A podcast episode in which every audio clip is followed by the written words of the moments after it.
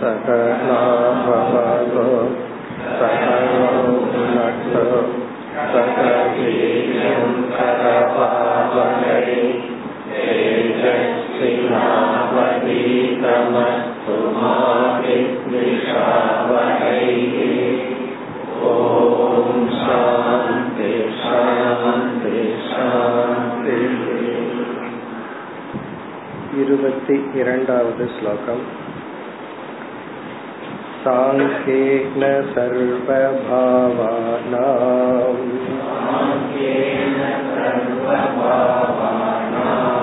प्रतिलोमानुलोमतः।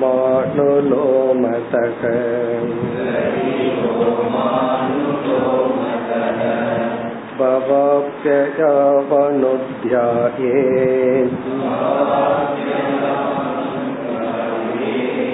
मनो यावत् प्रसीदति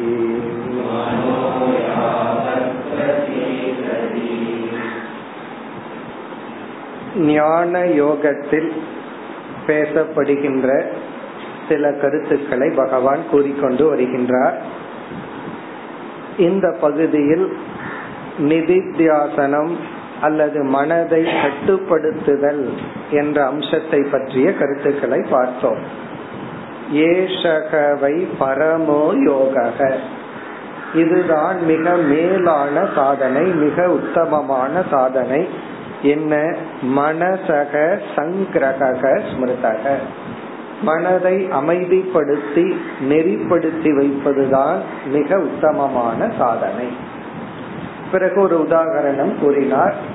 குதிரையானது அதை ஓட்டுபவனுடைய இன்டென்ஷன் பாவனையை உணர்ந்து அது எப்படி நடந்து கொள்கின்றதோ அந்த விதத்தில் ஓட்டுபவன் எப்படி குதிரையை பழக்கி உள்ளானோ அதுபோல் புத்தியாகிய நாம் நம்முடைய மனம் இந்திரியங்கள் இவைகளை நம் கட்டுக்குள் வைத்திருக்க வேண்டும் என்று கூறினார். பிறகு இருபத்தி இரண்டாவது ஸ்லோகத்தில் வேதாந்தம் நாம் படித்திருந்த காரணத்தினால் வேதாந்தம் படித்தவர்கள் அந்த ஞானத்தின் துணை கொண்டும் மனதை அமைதிப்படுத்த வேண்டும். மனது ஏன் சஞ்சலப்படுது? வெளி விஷயத்தினுடைய சத்தியத்துவம்ங்கிற புத்தியினாலதான் சஞ்சலப்படுது. நம்ம கேட்கறது பார்க்கறது நடக்கிறதெல்லாம் உண்மை. அதுதான் சத்தியம்ங்கிற எண்ணத்துலதான் நம்ம வந்து மனம் துயரப்படுகிறது. அத நம்ம பொய்யாக்கி மனதை அமைதிப்படுத்த வேண்டும். எப்படி பொய்யாக்குதல்? சாங்கேன வேதாந்தத்தின் துணை கொண்டு சர்வ பாவானாம் அனைத்து பதார்த்தங்கள் பொருள்களினுடைய பிரதிலோம அனுலோம தக. அனுலோமம்னா எப்படி தோன்றுகிறதோ அதன்படி பிரதிலோமம் அப்படின்னா ஆர்டர் ஆஃப் டெசல்யூஷன் எப்படி ஒடுங்குகின்றதோ அதன்படி பவ அப்பியோ அனைத்தினுடைய தோற்றம் அனைத்தினுடைய முடிவை அனுத்தியாயா தியானிக்க வேண்டும் சிந்திக்க வேண்டும். அதாவது எப்படி தோன்றியுள்ளது? பிரகிருத்தியிலிருந்து எப்படி படிப்படியாக தோன்றியுள்ளது? பிறகு பஞ்ச ஸ்தூல பூதம் எப்படி ஒடுங்குகின்றது? இதையெல்லாம் தியானித்து எதுவரைனா யாவத் மனக பிரசீததி. எதுவரை மனம் அமைதி அடையுமோ அதுவரை இப்படி சிந்திக்க வேண்டும் அப்படி அமைதி அடைந்து விட்டால் இந்த சிந்தனையும் அவசியம் இல்லை இனி மேலும் ஞான யோக சம்பந்தமான கருத்தையே பகவான் குறிப்பிடுகின்றார் இருபத்தி மூன்றாவது ஸ்லோகம் निर्विन्नस्य विरक्तस्य पुरुषस्योक्तवेदिनक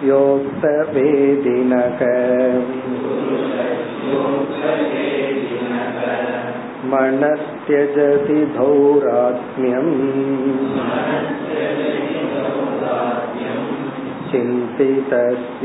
चिन्तितस्यानुचिन्तया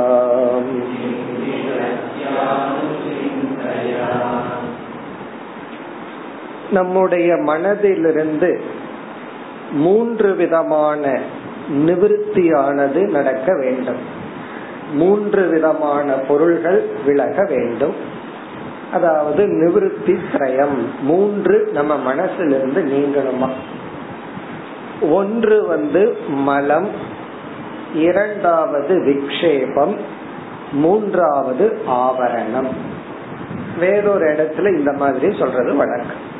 இந்த மூன்று நிவிருத்தி மனசுக்கு ஏற்பட்டா அந்த மனதின் துணை கொண்டு நம்ம சந்தோஷமா வாழலாம். மல விக்ஷேப ஆவரண நிவிருத்தி.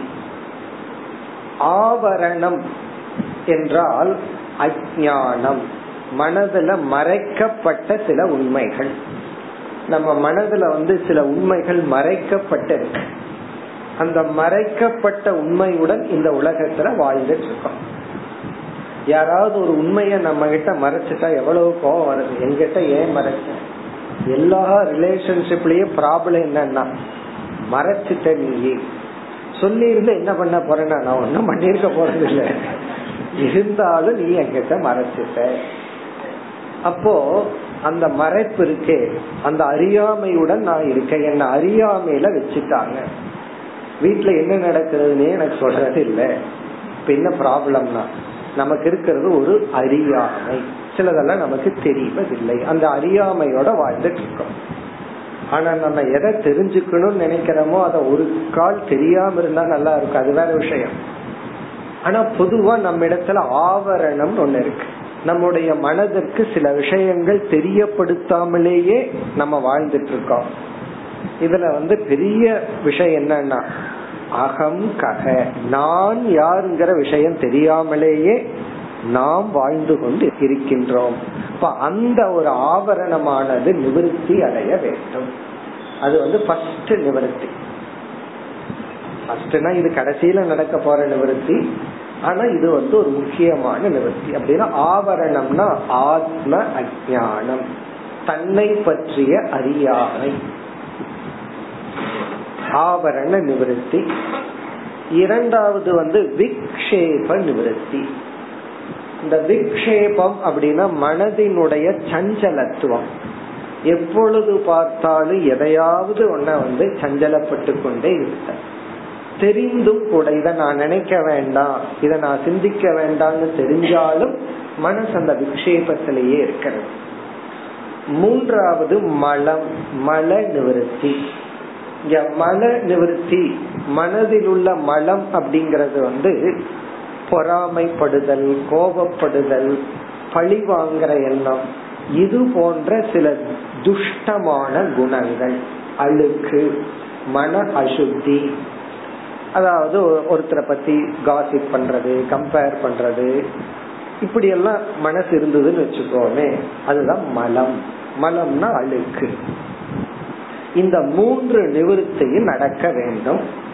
அதத்தான் முதல் வரியில கிருஷ்ண பகவான் கூறுகின்றார். முதல் வரியில கடைசி ஸ்லோகம் கடைசி சொல் புருஷஸ்ய உக்தவேதி நக புருஷஸ்யன மனிதனுக்கு இந்த மூன்று குறையும் நீங்கிய மனிதனுக்கு புருஷஸ்யன மனிதனுக்கு அதுல முதல் குறைய எப்படி நீக்கணும்? அந்த உபாயத்தோட சொல்றார் உக்த வேதி நக இங்க உக்தம் என்றால் குருவினாலும் வேதாந்தத்தினாலும் உபதேசிக்கப்பட்டு வேதினக அதனால் அறிவை அடைந்து ஆவரணத்தை நீக்கியவனுக்கு. உக்த வேதினகங்கிற இடத்துல ஆவரண நிவிருத்தியை அடைந்த மனிதனுக்கு. அவனுடைய மனதுல வந்து அறியாமை என்பது நீக்கப்பட்டுள்ளது. உக்த அப்படின்னா உபதேசிக்கப்பட்ட வேதின அறிந்தவன். உபதேசிக்கப்பட்டதனால் அறிவை அடைந்தவனுக்கு. இப்ப இந்த இடத்துல வந்து பகவான் யாருடைய மனதுல ஆவரண நிவர்த்தி ஏற்பட்டுள்ளதோ ஆவரணம்னா மறைத்தல் மூடி இருத்தல் தெரியாம இருக்கிறது. அது நடந்துள்ளதோ? அது எப்படி? அது பகவான் சொல்லிட்டார். அதுக்கு உபாயத்தை சொல்லியிருக்கார். இந்த இடத்துல உபாயத்தை சொல்ற அதுல இருந்து நம்ம ப்ராப்ளத்தை எடுத்துக்கிறோம். உபாயம் என்ன? கேட்டல். இப்ப அறியாம நீங்கணும் அப்படின்னா பிரமாணத்தை பயன்படுத்தணும். சப்த பிரமாணத்தை பயன்படுத்தணும். ஆழ்ந்து சிந்தித்தல் கேட்டல் விசாரித்தல். அப்ப இவனுக்கு என்ன ஆகும்? தன்னை பற்றி அறியாமை நீக்கும் இப்ப இரண்டாவது என்ன? விக்ஷேபம். இந்த விக்ஷேபம் எப்படி நீங்கும்? இந்த மன சஞ்சலம் எப்ப நீங்கும்னா வைராகியம்ங்கிற குணத்தை நம்ம அடையும் பொழுது தேவையில்லாத சஞ்சலம் எல்லாம் நீங்கும். நம்ம எந்த விஷயத்துல மன சஞ்சலப்பட்டு இருக்குன்னு பார்த்தோம்னா அந்த நேரத்துல அந்த விஷயத்துல வைராகியம் இல்லை. வைராகியம்னு ஒண்ணு வந்துட்டா அத பத்தி நினைச்சிட்டு இருக்க மாட்டோம். அதனால அதுக்கு முன்னுத்த சொல் விரக்தசிய இங்க விரக்தசியங்கிற சொல்லின் மூலமா விக்ஷேப நிவிருத்தியை அடைந்த மனிதனுக்கு. விரக்தசிய புருஷசிய ஒரு சாதகனுக்கு மனிதனுக்கு. இந்த விக்ஷேபம் அப்படிங்கிறது அவனுக்கு எப்படி நீங்குதுன்னா விரக்தக. வைராகியத்தின் மூலமா விக்ஷேபத்தை நீங்கிய நீக்கியவனுக்கு பிறகு எல்லா விதமான தவத்தினாலும் மன அழுக்கை நீக்கியவன் அது முதல் சொல். நிர்விண்ணய நிர்விண்ணகன மன தூய்மையை அடைந்த மனிதனுக்கு. இப்ப மன தூய்மையை அடைந்து அதாவது மலம்ங்கிற அழுக்கை நீக்கி பிறகு விக்ஷேபம் என்கின்ற அழுக்கையும் நீக்கி பிறகு ஆவரணம் என்கின்ற அஜான அழுக்கையும் நீக்கியவனுக்கு. இப்படி முதல் வரியில மூன்று விதமான நிவிற்த்தி மனசுல வரணுங்கிறத மனசுல பகவான் வச்சுட்டு அது எப்படி வருங்கிற உபாயத்தின் மூலமா சொல்ற. ஒரு மனிதன் அவனுக்கு வந்து உக்த வேதினக உபதேசிக்கப்பட்டதனால் ஞானத்தை அடைந்த அறியாமையை நீக்கி வைராகியத்தினால் விக்ஷேபத்தை நீக்கி பிறகு தவத்தினால் பண்புகளை எல்லாம் அடைந்து நிர்விண்ணஸ்ய இப்படிப்பட்டவனுக்கு என்ன ஆகும்னு இரண்டாவது வரையில சொல்ற இப்படிப்பட்டவனுக்கு மனஸ்தியஜதி தௌராத்மியம் சிந்திதஸ்ய அணுச்சிந்தையா. அணுச்சிந்தையா தொடர்ந்து சாதனை செய்து வருகின்றவன் தொடர்ந்து நிதித்தியாசனம் செய்பவனுக்கு அணுசிந்தையான சாஸ்திரம் குருவின் துணை கொண்டு மேலும் மேலும் சிந்தித்து சிந்தித்து தன்னுடைய அறிவை நிலைப்படுத்தியவனுக்கு அணு சிந்தி சிந்திதசிய அப்படிப்பட்ட நிதித்தியாசகனுக்கு மனக தியஜதி. மனம் அப்பொழுது ஒன்றை விடுகின்றது. இந்த மாதிரி வரும் பொழுது மனசு ஒன்ன விட்டுருதான். எதை? தௌராத்மியம். தௌராத்மியத்தை மனம் அப்பொழுது விட்டு விடுகிறது. இங்க தௌராத்மியம் அப்படிங்கிறதுக்கு விளக்காசிரியர் கொடுக்கிறார். அகங்கார மமகார பாவம். நான் எனது என்கின்ற பாவத்தை மனம் விடுகிறது. தௌராத்மியம்னா தேகாதி அபிமானம். இந்த கர்வத்தையும் அல்லது சரீரத்தை நான் சொல்ற புத்தியையும் சரீரத்திலிருந்து மற்ற பொருள்களிடத்தை என்னுடையது அப்படிங்கிற ஒரு ஒரு பாண்ட் ஒரு நோஷன் இதை மனமானது விடுகின்றது. இந்த மூன்று விதமான நிவிருத்தி நடக்கிற வரைக்கும் நடக்காத வரைக்கும் மனசு விடாது. இது நடந்துடுச்சுன்னா மனஸ் தியஜதி மனமானது விடுகின்றது. தௌராத்மியம். அகங்கார மமகார பாவத்தை இனி அடுத்த ஸ்லோகத்தில் பகவான் இருபத்தி நான்கு यमातिभिर्योगपतैः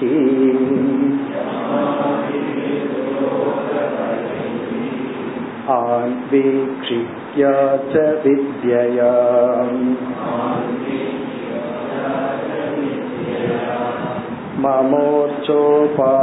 ममोर्चोपासनाभिर्वा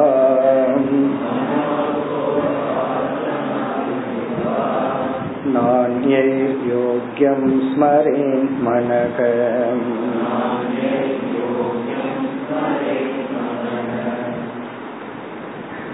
ஞானத்தை அடைந்தவன் சென்ற ஸ்லோகத்துக்கு முன் ஸ்லோகத்துல சொன்னது போல சாங்கியன வேதாந்தத்தின் ஞானத்தை கொண்டு இவன் மனசை அடக்கலாம்.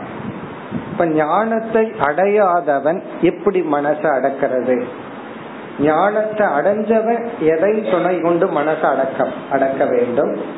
ஞானத்தை அடையாதவன் எப்படி மனதை அமைதிப்படுத்துவது அடக்குவது?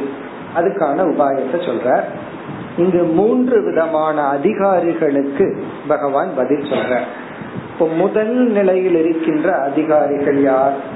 அவர்கள் வந்து எப்படி மனச அமைதிப்படுத்தணும்?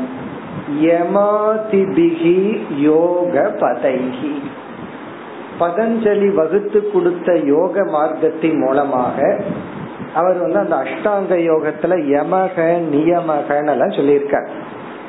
நம்ம எல்லாம் படிச்சிருக்கோம் பழமுறை அப்படி யமாதி பிகி இங்க யமாதி பிகி அப்படின்னா யமம் முதலியவைகளினால். இந்த இடத்துல யமம் அப்படின்னா யம தர்மராஜா இல்ல இங்க யமம் அப்படின்னா யமக நியமகன்னு பதஞ்சலி வகுத்து கொடுத்த சாதனைகள்.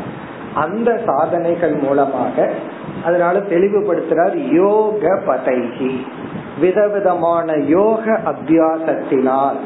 அதாவது ஆசனம் பிராணாயாமம் போன்ற விதவிதமான யோக அபியாசத்தினால் ஈஸ்வரன ஈஸ்வர பிரணிதானம். இது போன்ற விதவிதமான அபியாசத்தினால் நம்ம மனசை அமைதிப்படுத்தி தேவையில்லாத இடத்துல மனசு போகாம பார்த்துக்கணும். அதுதான் கருத்து. சரி சிலர் வந்து இதை விட கொஞ்சம் பக்குவத்தை அடைந்தார்கள். அவர்களுக்கு என்ன அப்படின்னா அது இரண்டாவது வரியில் முதல் பகுதி மம அர்ச்ச உபாசனாபிகி மம என்னுடைய அர்ச்ச உபாசனாபிகி வா. மம அர்ச்சம் அப்படின்னா ஈஸ்வரனை தியானித்தல் பூஜித்தல் சகுண பிரம்ம உபாசனம். இங்க உபாசனம் அப்படின்னா இவர்களுக்கு வந்து மனம் கொஞ்சம் அதிகமா பக்குவம் அடைஞ்சிடுது சகுன பிரம்மனிடத்தில் ஸ்ரத்தை பக்தி எல்லாம் ரொம்ப வந்தாச்சு. அப்ப இவங்க என்ன பண்ணலாம்னா இங்க பிராணாயாமம் ஆசனம் போன்றவைகள் மூலமா மனசை கட்டுப்படுத்தணுங்கிற அவசியம் இல்ல. ஈஸ்வர தியானத்திலேயே இவர்கள் அர்ச்சனையிலும் பூஜையிலும் ஜபத்திலும் இவர்கள் மனதை அமைதிப்படுத்த வேண்டும். இப்ப மம அர்ச்ச உபாசனாபிகி வா வா அப்படின்னா அல்லது. இப்போ யமம் நியமம் முதலிய யோக மார்க்கத்தின் மூலமா மனசை அமைதிப்படுத்தலாம். அல்லது என்னை தியானிப்பது ஈஸ்வரனை தியானித்தல் பூஜித்தல் போன்ற விதத்திலையும் மனசை அமைதிப்படுத்தலாம். இதை நம்ம எப்படி புரிஞ்சுக்கணும்? ஒருவன் வந்து எல்லா நேரத்திலையும் யோக பதத்துலதான் இருப்பான்னு அர்த்தம் இல்ல. சில சமயம் நமக்கு வந்து அர்ச்சனை பண்ணணும் தியானம் பண்ணணும்னா சில நேரத்துல அப்படி மனசை அமைதிப்படுத்தலாம். அதுக்கு மனசு ஒடுக்குமா ஒடுங்கலையா? உடனே வேற சாதனைகள். யமம் முதலியவைகள் மூலமா அமைதிப்படுத்தலாம். அப்படி இரண்டாவது. பிறகு மூன்றாவது யாருன்னா உத்தம அதிகாரி ஞானி. அவர்கள் ஞானிகள் எப்படி மனசை அமைதிப்படுத்தணும்? முதல் வரியில இரண்டாவது பகுதி. ஆன்வீக்ஷிக்யாச்ச வித்யா வித்யானா ஞானம். ஆன்வீக்ஷிக்யா அப்படின்னா வேதாந்த விசாரம். ஆன்வீக்ஷிக்யாச்ச வித்யானா வேதாந்த விசாரத்தின் மூலமா அடைந்த ஞானத்தின் துணை கொண்டும் அமைதிப்படுத்த வேண்டும்.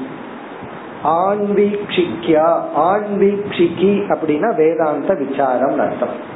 ஆன்வீக்ஷிகி அப்படின்னா வேதாந்த விசாரம் ஆன்வீக்ஷிக்கா வித்யான வேதாந்த விசாரத்தின் மூலமா கிடைச்ச ஞானத்தின் துணை கொண்டு மனதை அமைதிப்படுத்த வேண்டும். அந்த பகுதியை இரண்டாவது வரையில கடைசியில சொல்றார். நாண்யத் யோக்கியம் ஸ்மரேன் மனக. நாணியத் ந அந்யைகி யோக்கியம் இங்க அந்யைகினா அந்யத்துன்னு அர்த்தம். அந்யது ந ஸ்மரே வேறு விஷயத்தை மனது நினைக்க கூடாது மனது பற்ற கூடாது எது யோக்கியமோ எதை நினைச்சா மனசு அமைதியா இருக்குமோ சம்சாரப்படாம இருக்குமோ அதைத்தான் நினைக்கணும். மற்றதை நினைக்க கூடாது சரி எப்படி மனதை அமைதிப்படுத்துறதுனா இதெல்லாம் தான் உபாயம். என்னென்ன உபாயம்? எமம் முதலிய சாதனைகளினால் அல்லது சகுண பிரம்ம உபாசனையினால் அல்லது நிதித்தியாசனம்ங்கிற விசாரத்தினால் இப்படி நம்ம வந்து அமைதிப்படுத்த வேண்டும். இப்ப இதுல என்ன சொல்லி இருக்கிறார் பகவான்? எப்படியோ நீ அமைதிப்படுத்தணும். நீ எந்த ஸ்டேஜில் இருக்கிறையோ அந்த ஸ்டேஜில் இருந்து உனக்கு என்ன சாதனை தெரியுமோ அந்த சாதனையின் துணை கொண்டு அமைதிப்படுத்த வேண்டும். இனி அடுத்த ஸ்லோகத்தில் வேறொரு கருத்துக்கு வருகின்றார். यदि कुर्यात् प्रमादेन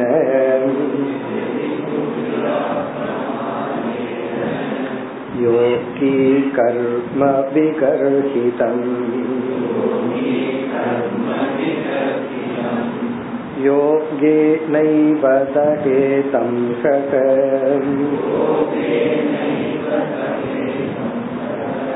नान्यत्तत्र कदाचन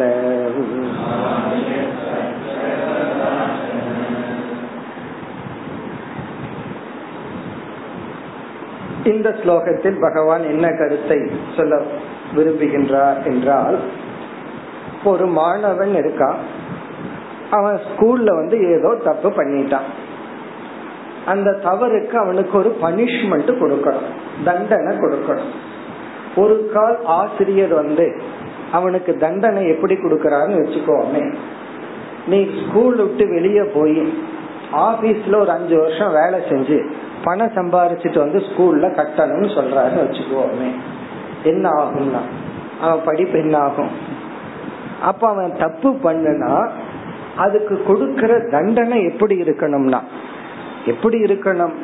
ஏதாவது இம்போசிஷன் பண்ணு அல்லது வேற ஏதாவது தண்டனை கொடுத்து அந்த தண்டனை வந்து அவனுடைய படிப்புக்கு பாதிப்பு இல்லாம இருக்கு. அவனுடைய அந்த சுதர்மம் அந்த நேரத்துல அவன் படிக்கணும். அவன் அவனுக்கு கிடைக்கிற தண்டனை அவன் படிப்பை பாதிச்சிருக்க கூடாது.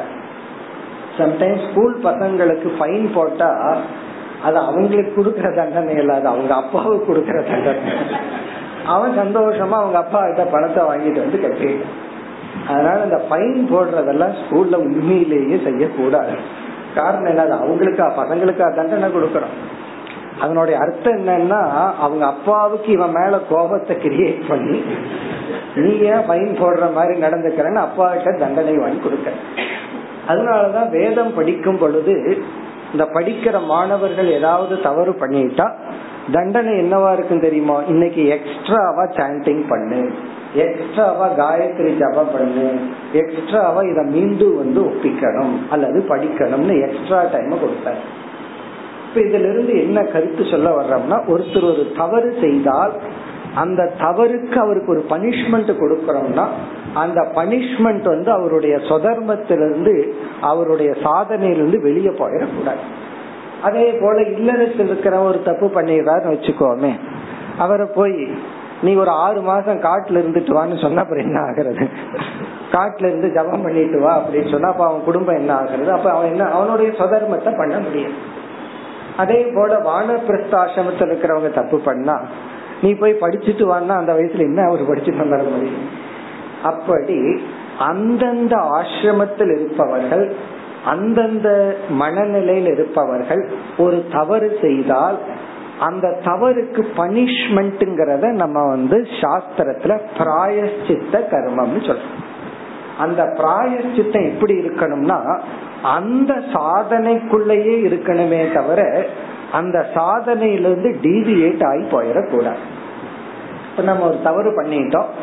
அதுக்கு எடுக்கிற பிராயஷ்சித்தம் நம்முடைய எந்த சாதனையில ட்ராக்கில் இருக்கிறோமோ அதுல இருந்து நம்ம வெளியே எடுத்துட்டு போக கூடாது அதனால ஒரு மாணவன் தப்பு பண்ணா அவனுடைய படிப்பு பாதிக்காம அவனுக்கு பனிஷ்மெண்ட் கொடுக்கணும். ஆனா சில சமயங்கள்ல நம்ம கொடுக்கற பனிஷ்மெண்ட் வந்து அவன் படிப்பையே பாதிக்கிற மாதிரி இருக்கும் அப்படித்தான் நம்ம பல சமயங்கள்ல அதை பண்ணிடுறோம். எந்த ஒரு தவறுக்கு ஒரு பனிஷ்மெண்ட் கொடுக்கறோமோ அந்த பனிஷ்மெண்ட் வந்து அதை விட கட்டமான ஒரு சூழ்நிலைக்கு நம்ம கொண்டு போயிடும் இப்ப இந்த ஸ்லோகத்துல பகவான் என்ன சொல்றாருன்னா இப்ப கர்ம யோகி இருக்கான் அவன் ஒரு தப்பு பண்ணுனா அந்த பிராயச்சித்தமா மீண்டும் அவன் கர்ம யோகத்தை தான் எக்ஸ்ட்ராவா பண்ணணும். ஒரு உபாசகன் இருக்கான் அவன் தவறு செய்தா ஏதாவது ஒரு பாபம் பண்ணிட்டான் யாரையாவது ஹர்ட் பண்ணிட்டான் ஏதோ தப்பு பண்ணிட்டான். அவன் ஒரு பிராயசித்தம் பண்ணணும்னா மேலும் அவன் அர்ச்சனையை அதிகப்படுத்தணும் பூஜையை அதிகப்படுத்தணும். டெய்லி ஒரு மணி நேரம் சேன் பண்றதா இருந்தா இன்னைக்கு ரெண்டு மணி நேரம் பண்ணணும். ஞான யோகி தவறு செய்து விட்டார். அவன் என்ன பண்ணணும்னா அவன் மீண்டும் ஞான யோகத்துலதான் ஏதாவது ஒரு அங்கத்தை சாதனமா எடுத்துக்கொள்ள வேண்டும். ஒருவன் தவறு செய்து விட்டால் அவனுக்கு கொடுக்கிற பிராயசித்தம் அது வந்து அவனுடைய சொதர்மத்திலிருந்து விலகி விடக்கூடாது ஒரு ஆசிரியர் தப்பு பண்றாருன்னு வச்சுக்கோங்க. அவருடைய ஜாபே பேசுறது டீச் பண்றது. அவரை நீங்க ஆறு மாசம் மௌன விரதம் இருங்கன்னு சொல்லிட்டு அப்புறம் என்ன பண்றாரு அப்புறம் அவரோட ஜாப் அவர் எப்படி பண்ண முடியும்? ஆகவே யார் எந்த தவறை செய்கிறார்களோ அவர்கள் அந்த சூழ்நிலை அந்த இடத்துக்கு தகுந்த மாதிரிதான் பனிஷ்மெண்ட் கொடுக்கணும். நம்ம வாழ்க்கையில ரொம்ப கவனமா இருக்கணும். இந்த பனிஷ்மெண்ட் கொடுக்கறமே அதுவும் தேவைதான். நான் வேதாந்தம் படிச்சுட்டு யாரையும் ஹர்ட் பண்ண மாட்டேன் அப்படின்னு சொல்ல முடியாது. ஒரு ஒரு ஒரு தவறு செய்தா அந்த தவறு அவர் மீண்டும் செய்யாமல் இருக்க அல்லது மத்தவங்க அதை பார்த்து பயப்பட அல்லது ஒரு பிராயச்சித்தமா பனிஷ்மெண்ட் கொடுக்கறதுல தவறு இல்லை அது மெஷர்டா இருக்கணும் அளவான பனிஷ்மெண்டா இருக்கணும். அதே சமயத்துல அந்த பனிஷ்மெண்ட் வந்து எந்த விதத்திலையும் தவறாக இருந்து விடக்கூடாது அது சொல்லுவார்கள் ஒருத்தன் ஒருத்தனை தலையில வந்து ஓங்கி அடிச்சுட்டானா? நாலு தையல் போட்டு உடனே ஜட்ஜ் அவருக்கு பார்த்துட்டு பனிஷ்மெண்ட் கொடுத்தாராம். ஐயாயிரம் ரூபா உனக்கு அபரா அபராதம்னு சொல்லி. உடனே அவன் சொன்னானா என்கிட்ட இப்ப பத்தாயிரம் இருக்கு. கொடுத்துட்டு இனி ஒரு அடி அடிச்சுக்கிறேன் ஏன்னா இந்த மாதிரி அடிச்சதுக்கு ஐயாயிரம் பனிஷ்மெண்ட்னா இன்னொரு ஐயாயிரத்து இப்பவே கட்டிட்டு மறுபடியும் அடிச்சுக்கிறேன்னா இது என்ன பனிஷ்மெண்ட்னா? அப்ப நம்ம கொடுக்கற பனிஷ்மெண்ட் வந்து ஒரு மீனிங்ஃபுல்லா இருக்கணும் அப்படி இந்த ஸ்லோகத்துல என்ன சொல்ற? இப்ப ஞான யோகியா ஒருத்தன் இருக்கான். அவன் ஏதோ ஒரு விதத்துல ஒரு தப்பு பண்ணிட்டான். ஏதாவது ஒரு பாவ செயல் பண்ணிட்டான் பாவ செயல்னு என்ன யாரையாவது ஹர்ட் பண்ணிருப்பான் ஏதோ தப்பு பண்ணிட்டான். அப்ப அவன் அது பரிகாரம் இருக்கே. அது இவன் ஞான யோகத்திலிருந்து வெளியே போகாம இருக்கு. இப்ப பரிகாரம்னு சொல்லிட்டு அவன் இல்லற தர்மத்துக்கோ அல்லது வந்து கர்ம யோகத்துக்கு உபாசனைக்கு இவன் போயிட்டான்னா ஞான யோகத்தை விட்டுருவான். இப்ப ஞான யோகி ஒரு சின்ன தப்பு பண்ணிட்டான்னா அவனுக்கு அந்த தவறுக்காக கொடுக்கற பனிஷ்மெண்ட் ஞான யோகத்தை செய்ய முடியாம பண்ணிடக்கூடாது. இது ஞான யோகம் மட்டுமல்ல நம்ம லைஃப்லயே ஃபாலோ பண்ண வேண்டிய ஒரு முக்கியமான டிசிப்ளின் எஸ்பெஷலி யார் மேனேஜரா இருக்காங்களோ அல்லது பேரண்ட்ஸா இருக்காங்களோ யாரு தனக்கு கீழே ஒருத்தரை மெயின்டைன் பண்றாங்களோ அவங்களுக்கு பனிஷ்மெண்ட் கொடுக்கும் பொழுது அதை புரிஞ்சுட்டு கவனமா பனிஷ்மெண்ட் கொடுக்கணும். அதத்தான் இங்க சொல்றார். ஏதி குர்யாத் பிரமாதேன. குர்யாத் எதி ஒரு கால் ஒரு வேலை பிரமாதேன நெக்லிஜென்ஸ் தவறுதலினால். பிரமாதம் அப்படின்னா இந்த இடத்துல பை மிஸ்டேக் வேணும்னே கிடையாது. சரி பனிஷ்மெண்ட் வாங்கிக்கலாம் இதுதான் வரப்போகுது. அப்படின்னு தெரிஞ்சுட்டு தப்பு பண்ண கூடாது பிரமாதேன பை நெக்லிஜென்ஸ் கவனக்குறைவினால் ஏதோ அறியாமையினால் குறியாத் தவறு செய்கின்றான். என்ன? யோகி. ஒரு யோகி ஆனவன் என்ன? விகர்ஹிதம் கர்ம. விகர்ஹிதம்னா பாபமான கர்ம செயல். ஒரு பாப செயலை. அது தவறான உணவு எடுத்துக்கிறதோ இல்லது தவறா பேசி விடுவதோ அல்லது சில தவறான செயல்களோ இவனிடம் இருந்து வந்து விட்டால் ஏன்னா ஞான யோகியே ஒரு சாதகன் தானே. இவனும் சாதனையில தானே இருக்கா. இப்ப இங்க வந்து முக்தனை பற்றியோ ஞானிய பற்றியோ பகவான் பேசல. சாதகனை பற்றி பேசுற அப்படி ஒருவன் ஒரு வேலை செய்து விட்டார் இதுவும் பிரமாதேன பை மிஸ்டேக் வேணும்னே திட்டம் போட்டு செஞ்சுட்டு அதாவது திட்டம் போட்டு இதை செய்யறேன் இதுக்கு பிராயச்சித்தத்தை அப்புறம் எடுத்துக்கலாம். அப்படி கிடையாது. செய்து விட்டான் தெரியாமல் பை மிஸ்டேக் அதுக்கு அவனுக்கு அவன் என்ன செய்யணும்? அப்ப நான் தான் பாவம் பண்ணிட்டனே. சில பேர் நான் பாவம் பண்ணிட்டேன் அதனால சாஸ்திரம் எல்லாம் படிக்கல அப்படின்னா. அதாவது சாஸ்திரம் படிக்கல நான் பாவம் பண்ணிட்டேன் கோயிலுக்கு வர மாட்டேன் அப்படின்னா. நான் பாவம் பண்ணிட்டேன் பகவான் நாமத்தையே சொல்ல மாட்டேன் அப்படின்னா. நீ பாவம் பண்ணிட்ட சரி. அந்த பாவத்துக்கு நீ பரிகாரத்தை எடுத்துக்கோ. என்ன சாதனைய நீ தொடர்ந்து பண்றையோ அதை விட்டு விட கூடாது. ஏன்னா ஒரு சின்ன தப்பு பண்ணிட்டா நம்ம எரியாம நான் எல்லாம் இதுக்கு லாய்க்கு இல்லை இந்த தப்பு பண்ணிட்டு இனிமேல் நல்லதை பண்ண மாட்டேன் அப்படின்னு அந்த சாதனைய நிறுத்திடுவோம். அப்படி இருக்க கூடாது. இப்ப எதி குறியா பிரமாதேன விகர்ஹிதம் கர்ம யோகி குறியாத் பிறகு பகவான் ரொம்ப அழகா கனெக்ட் பண்றார்.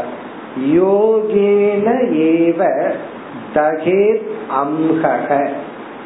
அம்ஹக அப்படின்னா பாபம் என்று பொருள். தகேத் அம்ஹக. தகே தம்ஹகன் இருக்கு. அதை பிரிச்சோம்னா தகேத் அம்ஹக. அம்ஹகன பாபம். தகேத்னா அந்த பாபத்தை எரிக்கணும். அந்த பாபத்தை நீக்கணும். சரி தப்பு பண்ணிட்டு அதை அப்படியே விட்டுறலாம் அப்படின்னு விடக்கூடாதான். அந்த பாபத்தை நீக்கணும் எரிக்கணும் பிராய சித்தம் பண்ணணும். எப்படி? யோகேன ஏவ. அவன் செய்து கொண்டிருக்கின்ற யோகத்தின் மூலமாகவே. அவன் என்ன யோகத்துல ஈடுபட்டு இருக்கிறானோ அந்த யோகத்திலிருந்தே பிராயசித்தத்தை செய்யணும். எவ்வளவு பிராக்டிக்கலா பகவான் அட்வைஸ் பண்றான்னு பார்ப்போம். இது வந்து வேதாந்தத்துக்கு மட்டுமல்ல எவ்ரிடே லைஃப் எல்லாருடைய வாழ்க்கையிலும் இது பொருந்தும். யோகேன ஏவ அந்த யோகத்திலிருந்தே இங்க யோகின்னு வேற ஃபர்ஸ்ட் வரியில ஜென்ரலா சொல்லிட்டார் அவன் கர்ம யோகியா இருக்கலாம் உபாசகனா இருக்கலாம் தியான யோகியா இருக்கலாம் ஞான யோகியா இருக்கலாம் எந்த யோகியா வேணாலும் இருக்கலாம். அந்த யோகத்தின் மூலமாகவே தான் அவன் அந்த பாபத்தை நீக்க வேண்டும். இந்த வேதம் சொல்லி கொடுக்கற இடத்துல இதை பிராக்டிக்கலா பார்க்கலாம். இந்த சின்ன பசங்க வேதம் படிச்சிட்டு இருக்கிற பசங்க ஏதாவது குறும்பு பண்ணிட்டே இருப்பாங்க. இப்ப ஸ்கூல்ல வேற விதமான பனிஷ்மெண்ட் அங்க வேத பாடசாலையில என்ன பனிஷ்மெண்ட்னா அவனை எக்ஸ்ட்ரா உட்கார வச்சுட்டு ஓத சொல்றது. இத நீ வந்து மறுபடியும் இருக்க இந்த ருத்ரத்தை சொல்லு சமகத்தை சொல்லு சூக்தத்தை மறுபடி பத்து முறை சொல்லு. அப்ப என்ன ஆகுது? அவனுக்கு தண்டனையும் கிடைக்குது. அவனுடைய படிப்பும் கண்டினியூ ஆகிறதுல பை ஃபேக்ட் அது உறுதிப்படுது. அவனோட படிப்பு உறுதிப்படுது. அதே போலதான் நாம எந்த இடத்துல இருக்கிறோமோ அந்த இடத்துக்கு தகுந்த சாதனையை தான் பண்ணணுமே தவிர பல சமயங்கள்ல நமக்கு கிடைக்கிற பனிஷ்மெண்ட் கொடுக்கற பனிஷ்மெண்ட் நம்ம லட்சியத்திலிருந்து வெளியே போயிடக்கூடாது. அப்படி யோகேன ஈவ அந்த யோகத்தின் மூலமாகவே தான் அம்ஹக தகே அந்த பாபத்தை எரிக்க வேண்டும். நாண்யத்தத்ர கதாச்சன. கதாச்சன எப்பொழுதும் ந தத்ர தன்னுடைய முக்கிய சாதனையிலிருந்து இவன் விலகி போக கூடாது அதாவது மெயின் ட்ராக்ல இருந்து விலகி போகாத அப்படின்னு சொல்றாரு. தத்ர அந்நியத் அப்படின்னா நம்மளுடைய பிரதானமான சாதனை. ஒரு ஸ்டூடெண்ட்னா படிக்கிறது. இல்லறத்துல இருக்கிறவங்கன்னா கர்மயோகம் பண்ணி பணம் சம்பாதிக்கிறது. வானப்பிரஸ்தாசிரம்னா அதுக்கு தகுந்த ஒரு மெயின் சாதனை இருக்கு. சன்னியாசாசிரம்னா அதுக்கு தகுந்த சில முக்கிய கடமைகள் இருக்கு. அதே போல கர்ம யோகி உபாசகன் ஞான யோகி இப்படி எல்லாம் இருக்கார்கள். அவங்க அவங்க என்ன பண்ணணும்னா அந்த டிராக்ல இருந்தே அந்த சாதனைய பண்ணணும். அதனாலதான் ஒரு மாணவன் பாடத்தை திரும்பி சொல்றானே அப்படி சொல்றதுனால அவன் பாவம் போகணும் இல்லறத்தில் இருக்கிறவன் தானம் பண்றதுனால பாவம் போகும். இவன் திருப்பி சொல்றான் ஒரு பத்து முறை அதே ருத்ரத்தை படிச்சா அவனுக்கு மாணவனுக்கு பாவம் போகும். இல்லறத்தில் இருக்கிறவன் பாவம் பண்ணிட்டான்னா என்னன்னா தானம். இவனுக்கு அதை தானம் பண்ணு இதுக்கு இதை தானம் பண்ணு இதானே நம்ம பாக்குறோம் ஜோசியர்கிட்ட போறோம். உனக்கு தோஷம் இருக்கு நீ எப்பவோ பாவம் பண்ணுன. அதனால என்னன்னா பரிகாரம் என்னன்னா இந்த இத பண்ணு இந்த தானம் பண்ணு அந்த தானம் பண்ணு இந்த பசு தானம் பண்ணு அப்படின்னு என்ன அர்த்தம்? இல்லறத்தில் இருக்கிறவன் தானம் பண்ணலாம். சன்னியாசியோ வானப்பிரஸ்தல் இருக்கிறவர்களோ அல்லது பிரம்மச்சாரியோ என்ன தானம் பண்ண முடியும்? இப்ப அவர்கள் வந்து அந்த பிராயசித்தத்தை எடுத்துக்கொள்ள முடியாது எடுத்துக்கொள்ள வேண்டிய அவசியமும் இல்லை. இப்ப எந்த பாவத்தை பண்ணாலும் அவரவர்கள் அவரவர்களுடைய நிலையிலிருந்துதான் பரிகாரத்தை தேட வேண்டும். இனி அடுத்த ஸ்லோகத்துடன் ஞான யோக தலைப்பை பகவான் நிறைவு செய்ய போகின்றார். இருபத்தி ஆறாவது ஸ்லோகம். स्वे स्वेधिकारे या निष्ठा।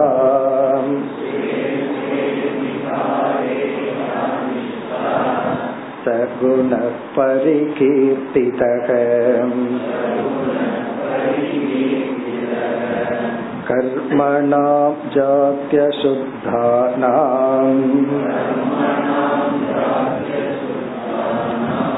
अनेन नियमकृतः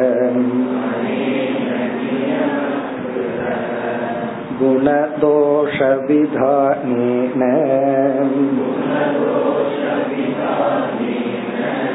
सङ्गानां त्याजनेच्छया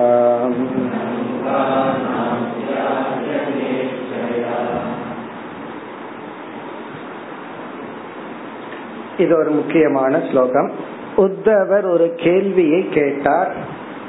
அந்த கேள்விக்கான பதில் தான் இந்த அத்தியாயமும் அடுத்த அத்தியாயம்னு பார்த்தோம். இரண்டு அத்தியாயங்கள் உத்தவருடைய கேள்விக்கான பதில். அந்த கேள்விக்கான பதிலை பகவான் நேரடியாக ஆரம்பிக்கவில்லை. மறைமுகமா ஆரம்பிச்சு கர்மயோகம் ஞான யோகம் பக்தி யோகம்னு மூன்று யோகத்தை உள்ள கருத்துக்களை கூறிக்கொண்டு வருகின்றார். அதுல கர்ம யோகத்தை பற்றி சில கருத்துக்கள் சொன்னார். இந்த ஸ்லோகத்தோட ஞான யோகம் முடிகிறது. பிறகு இந்த அத்தியாயம் முடியும் வரை பக்தி யோகத்திலிருந்து சில கருத்துக்களை சொல்ல போற ஆனா அந்த கேள்விக்கான நேரடியான பதில் இந்த ஸ்லோகத்துல பகவான் குறிப்பிடுகின்றார். அதனால உத்தவருடைய கேள்வி வந்து ஆரம்பத்தில் இருந்து அதனுடைய டைரக்ட் ஆன்சர் நேரடியான பதில் இந்த ஸ்லோகத்தில் வருகின்றது. கேள்வியே மறந்தாச்சே. அப்புறம் பதில் என்ன அப்படின்னா அப்ப கேள்வியை இப்ப ஞாபகப்படுத்திக் கொள்வோம். நம்ம ஆக்சுவலி கேள்வியையும் பார்த்து பதிலையும் பார்த்துட்டோம். பகவான் தான் இன்டைரக்டா பதில ஆரம்பிச்சாரே தவிர நம்ம ஏன் அவ்வளவு தூரம் பொறுமையா இருக்கணும்ட்டு அங்கேயே பதிலையும் பார்த்துட்டோம். அந்த பதில் இந்த ஸ்லோகத்தில் வருகின்றது. அடுத்த அத்தியாயத்திலும் பதில் வர போகிறது கேள்வி என்ன? சொன்ன உடனே உங்களுக்கு ஞாபகம் வந்துடும் இல்ல ஞாபகப்படுத்தணும் அவ்வளவுதான். நல்லது கெட்டது அப்படின்னா ஞாபகம் வந்துடும் இந்த அத்தியாயத்துக்கு முன்னாடி பகவான் எப்படி முடிச்சார்? நல்லது கெட்டதுன்னு பிரிக்கிறது கெட்டது. நல்லது கெட்டதுன்னு பிரிக்காம இருக்கிறது நல்லதுன்னு சொன்னார். இதுதான் உத்தவருக்கு குழப்பத்தை உருவாச்சு. குணம் தோஷம் அப்படின்னு பிரிக்கிறது தோஷம். குணம் தோஷம்னு பிரிக்காம இருக்கிறது குணம் நல்லதுன்னு இது எப்படி? நல்லது கெட்டதுன்னு பிரிக்கிறது கெட்டதா?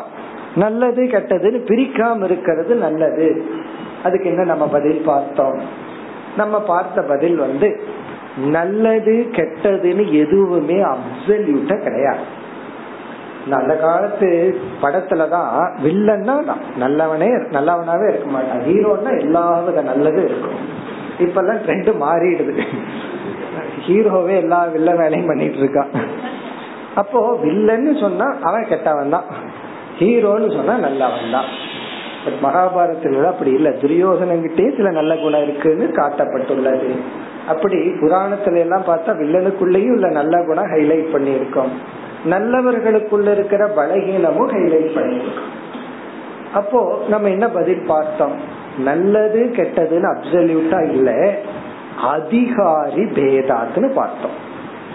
இவனுக்கு இந்த நேரத்துல இது நல்லது இவனுக்கு இந்த நேரத்துல இது நல்லது அல்ல இப்ப ஒரு குழந்தைக்கு மூணு மாசம் நாலு மாசம் இருக்கிற குழந்தைக்கு பரோட்டா நல்லதா கெட்டதான்னு சொல்லுவோம்?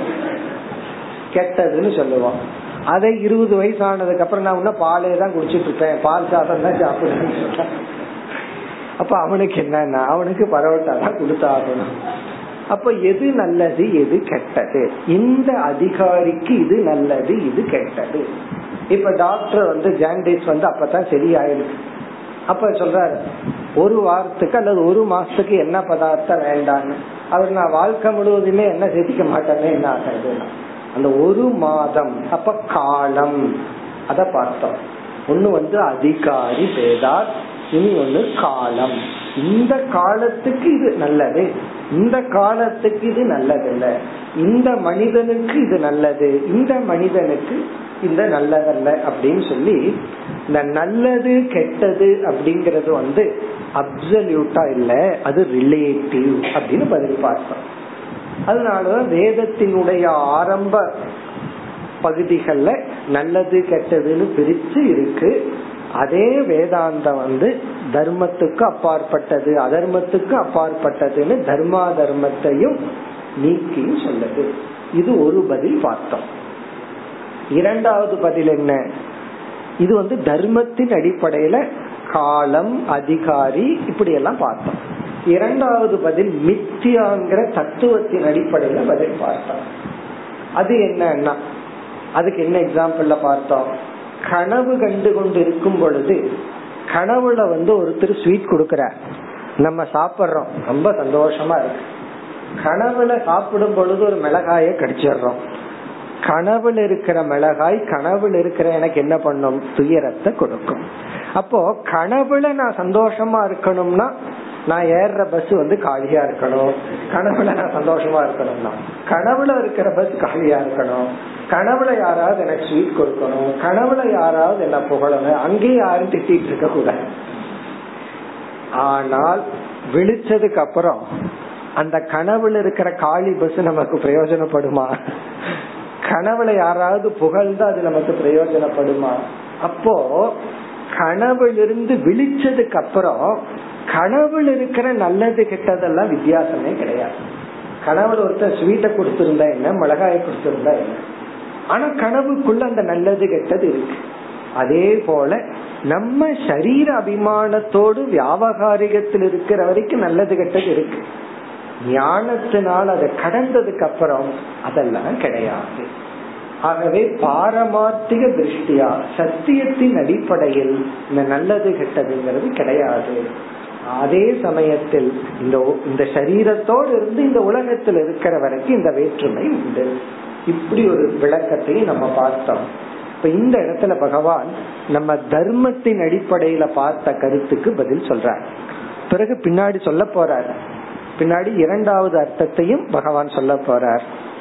இப்ப நம்ம முதல் பதில என்ன பார்த்தோம்? நல்லது கெட்டது இது உகந்தது இது உகந்ததல்லன்னு நம்ம பிரிக்கிறோம். அது இனிமேல் அடுத்த அத்தியாயத்துல பார்க்க போறோம். இது வந்து புண்ணிய ஸ்தலம். இது வந்து தீர்த்த ஸ்தலம். இது வந்து கங்கை. இது சாதாரண தண்ணீர். அப்படி தண்ணீரை பிரிக்கிறோம். இது உத்தமமான தண்ணீர் இது சாதாரண தண்ணீர். இது உயர்ந்த இடம் இது வீடு இது கோயில். இப்படி எல்லாம் நம்ம பிரிக்க போறோம். இதெல்லாம் தேவைதான் எதுவரை அப்படின்னு சொன்னா நமக்கு பக்குவம் வரும் வரை. பிறகு அல்லது இந்த பிரிவு வந்து ஒரு மனிதனுக்கு ஒரு குறிப்பிட்ட காலத்தில் ஒரு குறிப்பிட்ட நிலையில் இது தேவைப்படுகின்றது. அந்த பதில பகவான் இங்க சொல்றார். இப்ப இந்த ஸ்லோகத்திற்குள்ள போனோம்னா ஸ்வே ஸ்வே அதிகாரே யா நிஷ்டா ச குணக பரிகீர்த்திதக. மிக அழகான லட்சணம். குணக நல்லது பரிகீர்த்திதக என்று அழைக்கப்படுகிறது. இத நல்லதுன்னு நம்ம சொல்லலாம். குணக பரிகீர்த்திதக இத நல்லது. அப்ப இதுல இருந்தே நம்ம புரிஞ்சுக்கணும் இது நல்லது இது நல்லதல்ல. இது நல்லது கெட்டது. இது உகந்தது இது உகந்ததல்ல. அப்படிங்கிற ஒரு டிவிஷன் எதன் அடிப்படையில் அதுக்கு ஒரு டெபினேஷன் கொடுக்கிறார். சுவே சுவே அதிகாரே யா நிஷ்டா? நிஷ்டா அப்படின்னா கமிட்மெண்ட் அதில் இருத்தல் செய்தல் பின்பற்றுதல். இங்க நிஷ்டான பின்பற்றுதல் செய்தல் இருத்தல் ஃபாலோ பண்றது அர்த்தம். Sway sway அதிகாரே. அவர் அவர்களினுடைய நிலையில் இருந்து கொண்டு. ஆசிரம தர்மத்தில் இருந்து கொண்டு அந்தந்த தர்மத்தை பின்பற்றுவதுதான் நல்லது. அவரவர்களுக்கு அதாவது இது சான்ஸ்கிரிட் லாங்குவேஜினுடைய பியூட்டி பகவானுடைய எக்ஸ்பிரஷனுடைய அழகு சுருக்கமா பெரிய கருத்தை சொல்லிட்டார். நல்லது என்ன எது குணம் அப்படின்னா அவரவர்கள் அவரவர்களுடைய தர்மத்தில் இருப்பது அவரவர்களுக்கு அது நல்லது. இப்ப மத்தவங்களுக்கு அது நல்லதல்ல. இப்ப வந்து பணம் சம்பாதிக்காம ஒருத்தன் படிச்சிட்டு இருந்தான்னா அது அவனுக்கு நல்லது. சன்னியாச ஆசிரமத்தில் இருந்துட்டு பணம் சம்பாதிக்க கூடாதுங்கிற எண்ணத்தில் இருந்தான்னா அது அவனுக்கு தர்மம். இதே இல்லத்திலிருந்து இதே எண்ணத்துல இருந்தான்னு வச்சுக்கோமே. அது அவனுக்கு நல்லது இல்லை. இல்லறத்துல இருந்துட்டு நான் சம்பாதிக்க மாட்டேன் அப்படின்னு சொல்லிட்டு இருந்தான்னா நாலு வேதாந்தத்தை சொல்லிட்டு எல்லாம் அனித்தியம் அப்படின்னு சொல்லிட்டு இருந்தா என்னன்னா சம்பாதிக்கிறதுக்கு திறமை இல்லை மனம் இல்லை சோம்பேறித்தனம். அதனால இந்த தத்துவம் எல்லாம் வருதுன்னு அர்த்தம். ஆகவே ஸ்வே ஸ்வே அவரவர்களினுடைய இங்க அதிகாரே அப்படின்னு சொன்னா அவர்களுடைய மனப்பக்குவம் அவர்களுடைய ஆசிரமம் அவன் ஸ்டூடெண்டா இருக்கானா இல்லறத்துல இருக்கானா அவரவர்களுடைய வர்ணம் எந்த ஜாப்ல இருக்கான் என்ன பண்ணிட்டு இருக்கான் எப்படிப்பட்ட கேலிபர் எப்படிப்பட்ட தகுதிக்குள்ள அவன் இருக்கிறான் அதுல அவன் ஃபாலோ பண்றதா அவனுக்கு அது குணம். அதிகாரம் அப்படின்னு சொன்னா அவனுக்கு இது தகுதி. அவனுடைய காலம் அவனுடைய வயது அவனுடைய ஆசிரமம் அவனுடைய வர்ணம் அதுல நிஷ்டான அதை ஃபாலோ பண்ணிட்டு இருக்கிறது தான் குணக. அதுதான் அவனுக்கு குணம். இப்ப எவ்வளவு சுருக்கமா சொல்லிட்டேன். அப்போ இதுதான் நல்லது அப்படின்னு ஒண்ணு கிடையாது. பணம் சம்பாதிக்கிறது நல்லதா? சம்பாதிக்காம இருக்காது நல்லதான்னு கேட்டா அடுத்த கேள்வி கேட்கற இதுக்கு பதில் சொல்ல முடியாது. யாருக்கு யார்? தானம் பண்றது நல்லதா? பண்ணாதது நல்லதான்னா யாருக்கு? யாரு பணம் சம்பாதிக்கிறாங்களோ அவங்க தானம் பண்றது நல்லது. இவர் பணமே சம்பாதிக்காம பேசாம வீட்டில் இருக்கிறவங்களை எடுத்து தானம் பண்ணிட்டு இருக்காரு வச்சுக்கோங்க. அப்ப என்ன தானம் பண்றதே தப்பு. ஃபர்ஸ்ட் உனக்கு அதுக்கு அதிகாரம் கிடையாது. அதான் அதிகாரம்ங்கிற வார்த்தை. அதுக்கு நமக்கு ரைட் கிடையாது. நம்ம சம்பாதிக்கிறத விட்டதுக்கு அப்புறம் தானம் பண்றதுக்கு எந்த ரைட்டும் கிடையாது. எனக்கு தெரிஞ்ச ஒரு செல்வந்தர் அப்படிதான் இருந்தார் நல்லா சம்பாதிச்சிட்டு இருந்தார். எல்லாத்துக்கும் நல்லா தானம் பண்ணிட்டு இருந்தார். ரிட்டையர்ட் ஆகி எல்லா சொத்தையும் பசங்களுக்கு கொடுத்துட்டார். அதுக்கப்புறம் டிக்ளேர் பண்ணிட்டார். யாரும் எங்கிட்ட டொனேஷனுக்கு வராதுன்னு காரணம் என்ன? எனக்கு ரைட்டு கிடையாது. என் பசங்க சொத்தை எடுத்து கொடுக்கறதுக்கு எனக்கு ரைட்டு கிடையாது. இனிமேல் நான் தானம் பண்ண மாட்டேன். எனக்கு ஆச்சரியமா இருக்கு. அதான் மெச்சூரிட்டி இன்னும் நான் தானம் பண்ணிட்டு இருந்தா என்ன? எனக்கு இஷ்டம் நான் சம்பாதிச்சேன். இப்ப நான் சம்பாதிக்கிறது இல்லை அப்ப தானம் பண்ண கூடாது அப்படி பண்ண ஆரம்பிச்சோம் அப்படின்னா அது அதர்மமாகுது. சம்பாதிக்கும் போது தானம் பண்ணாம இருந்தா அதர்மம். சம்பாதிச்சது விட்டதுக்கு அப்புறம் தானம் செஞ்சா அது அதர்மம். அதான் அந்த அதிகாரம். எனக்கு ரைட் அதிகாரம். எனக்கு என்ன அதிகாரம் இருக்கோ அந்த அதிகாரத்தில் இருக்கிறது தான் குணம். அதுதான் தர்மம். அதுதான் சரி. அந்த அதிகாரத்தை விட்டு நான் போயிட்டேன் அப்படின்னா அது தவறு. அதிகாரத்தை இல்லாம நான் என்ன பண்றேனோ அது தோஷம். இரண்டாவது வரியை விட்டு மூன்றாவது வரிக்கு வருவோம். குணதோஷ விதானேன. பிறகு இரண்டாவது வரியில் இருக்கிற கடைசி சொல் நியமக கிருதக இவ்விதம் குணதோஷ விதானேன நியமக கிருதக அதாவது சாஸ்திரம் தர்ம சாஸ்திரம் அல்லது வேதமானது குணம் தோஷம் அப்படிங்கிறதுக்கு இதன் அடிப்படையில தான் முடிவு செய்ய செய்து வைத்துள்ளது. நியமக கிருதகனா முடிவு செய்யப்பட்டுள்ளது. அந்த எத்திக்ஸ் இப்படித்தான் டிஃபைன் பண்ணியிருக்கு. இப்படித்தான் வரையறுக்கப்பட்டுள்ளது. எப்படின்னா குணதோஷ விதானேன அனேன நியமக கிருதகன் அதாவது யாருக்கு எதுல அதிகாரம் இருக்கோ எதை செய்யணுமோ எது சொதர்மமோ அதை செய்யறது தான் குணம். அதை விட்டு வேற நல்லத பண்ணினாலும் நல்லதுன்னு நம்ம எதை சாதாரணமா நினைச்சிட்டு இருக்கிறோமோ அதை பண்ணினாலும் தோஷம்தான் என்று குணதோஷ விதானேன. இதுதான் குணம் இதுதான் தோஷம் என்று வேதத்தினால் தர்ம சாஸ்திரத்தினால் நியமக கிருதக. நியமமானது ரெஸ்ட்ரிக்ஷன் வரையறுக்கப்பட்டுள்ளது. நியமக கிருதகங்கிறதுக்கு வேறொரு சமஸ்கிருத வார்த்தை சொல்லணும்னா சங்கோச்சக கிருதக சங்கோச்சக கிருதக அப்படின்னா இப்படி கர்மமானது நெறிப்படுத்தப்பட்டுள்ளது. பிறகு இனி ஒரு கருத்தையும் பகவான் சொல்ற அது கொஞ்சம் ஹையர் டைமென்ஷன்ல சொல்ற பின்னாடியும் சொல்ல போற நம்ம அந்த கனவுங்கிற ஹையர் டைமென்ஷன்ல சொல்லாமே அதே டைமென்ஷன்ல இங்க சொல்ற கர்மனாம் ஜாதி அசுத்தானாம். உண்மையிலேயே எல்லா கர்மங்களும் எல்லா செயல்களும் இயற்கையிலேயே தோஷத்துடன் கூடியதுதான். ஃபர்ஸ்ட் வரியில என்ன சொன்னார்? அவங்கவுங்களுடைய கடமைகள்ல இருக்கிற அதிகாரத்தில் இருக்கிறதா குணம்னார். இங்க என்ன சொல்றார்? எல்லா செயல்களுமே தோஷத்திற்கு உட்பட்டதுதான். கர்மனாம் ஜாதி அசுத்தானாம். இங்க ஜாதினா சுவாவம். நேச்சர் பை நேச்சர் அசுத்தானாம் கர்மனாம். எல்லா கர்மங்களும் இயற்கையில் தோஷத்துடன் கூடியதுதான். இங்க கர்மம்னா தர்மம். எல்லா குணங்களும் தோஷத்துடன் கூடியதுதான். இத கொஞ்சம் கவனமா புரிஞ்சுக்கணும். தானம் பண்றது நல்லதா கெட்டதா? அது நல்லது பிளஸ் கெட்டது. அதுல தோஷமும் இருக்கு குணமும் இருக்கு. அது தோஷம் இருக்கு அதனாலதான் நான் பண்றதே இல்லைன்ட்டுருவோம் உடனே. அதனாலதான் கேர்ஃபுல்லா இருக்கணும் அதுல குணம் இருக்கு அது அதிகமா இருக்கு. தோஷம் என்னன்னா அது ஒரு அடிக்ஷனா கூட ஆயிடக்கூடாது. கர்ணனுக்கு அப்படித்தான் ஆச்சு.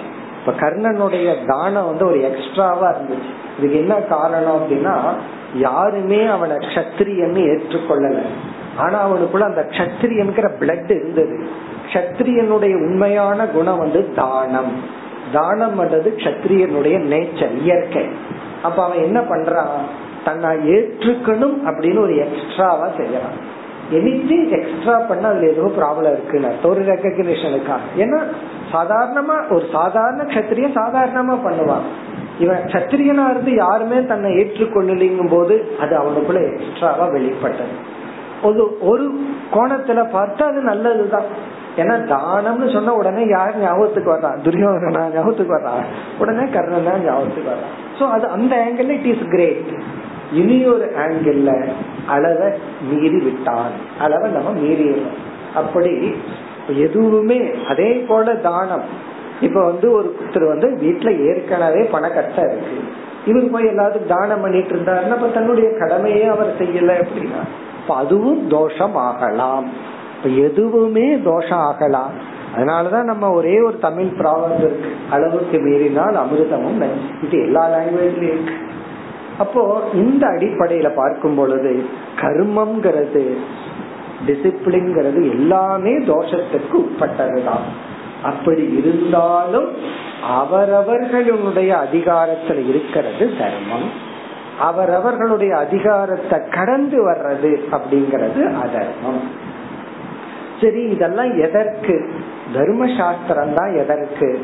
இது கர்ம தோஷமா இருந்தாலும் நான் எதற்கு தானம் பண்ணணும்? எதற்கு என்னுடைய கடமையை செய்யணும்? கடைசி வரையில சொல்றார் சங்கானாம் தியாஜன இச்சையா. சங்கானாம் மனிதர்களாகிய நமக்கு இயற்கையா பற்று அப்படிங்கிறது இருக்கு. சங்கானாம் இந்த அட்டாச்மெண்ட் உறவுகளிலும் பொருள்களிலும். ரிலேஷன்ஷிப்லயும் சரி ஆப்ஜெக்ட்லயும் சரி நமக்கு பற்று இருக்கு. அந்த பற்றிலிருந்து நம்ம வெளிக்கொண்டு வருவதற்கு சங்கானாம் தியாஜன இச்சையா. அந்த பற்றை துறக்க வைப்பதற்காக சாஸ்திர இப்படி பண்ணியிருக்கு. எதுக்கு சாஸ்திரம் இப்படி எல்லாம் தர்ம சாஸ்திரத்தை அறிமுகப்படுத்தி எல்லா கர்மமுமே தோஷமானதுன்னா சாஸ்திரம் வந்து எடுத்த உடனே ஞான காண்டத்தை ஆரம்பிச்சு நீ வந்து மோட்சத்துக்கு போய் எல்லாத்தையும் விட்டுருன்னு நிவிருத்திய சொல்ல வேண்டியது தானே? எதுக்கு பிரவருத்தி? உண்மையிலேயே வேதத்துல பார்த்தோம்னா வேதத்தினுடைய ஒரு பர்சன்ட் தான் உபனிஷத். அல்லது அந்த ஒரு பர்சன்டையும் கூட பாயிண்ட் பாயிண்ட் போட்டுடலாம். மீதி எல்லாம் என்னன்னா கர்மகாண்டம் தான் மீதி எல்லாம் உபாசனைகள் விதவிதமான தியானங்கள் இதுதான். ஏன்? ஏன் வேதம் அப்படி பண்ணி இருக்குன்னா தியாஜன இச்சையா? இவன் அறிவினாலேயோ வைராகியத்தினாலேயோ தியாகம் பண்ண முடியாது. இவன் கர்மத்துக்குள்ள போய் பக்குவப்பட்டு தான் தியாகம் பண்ண முடியும்.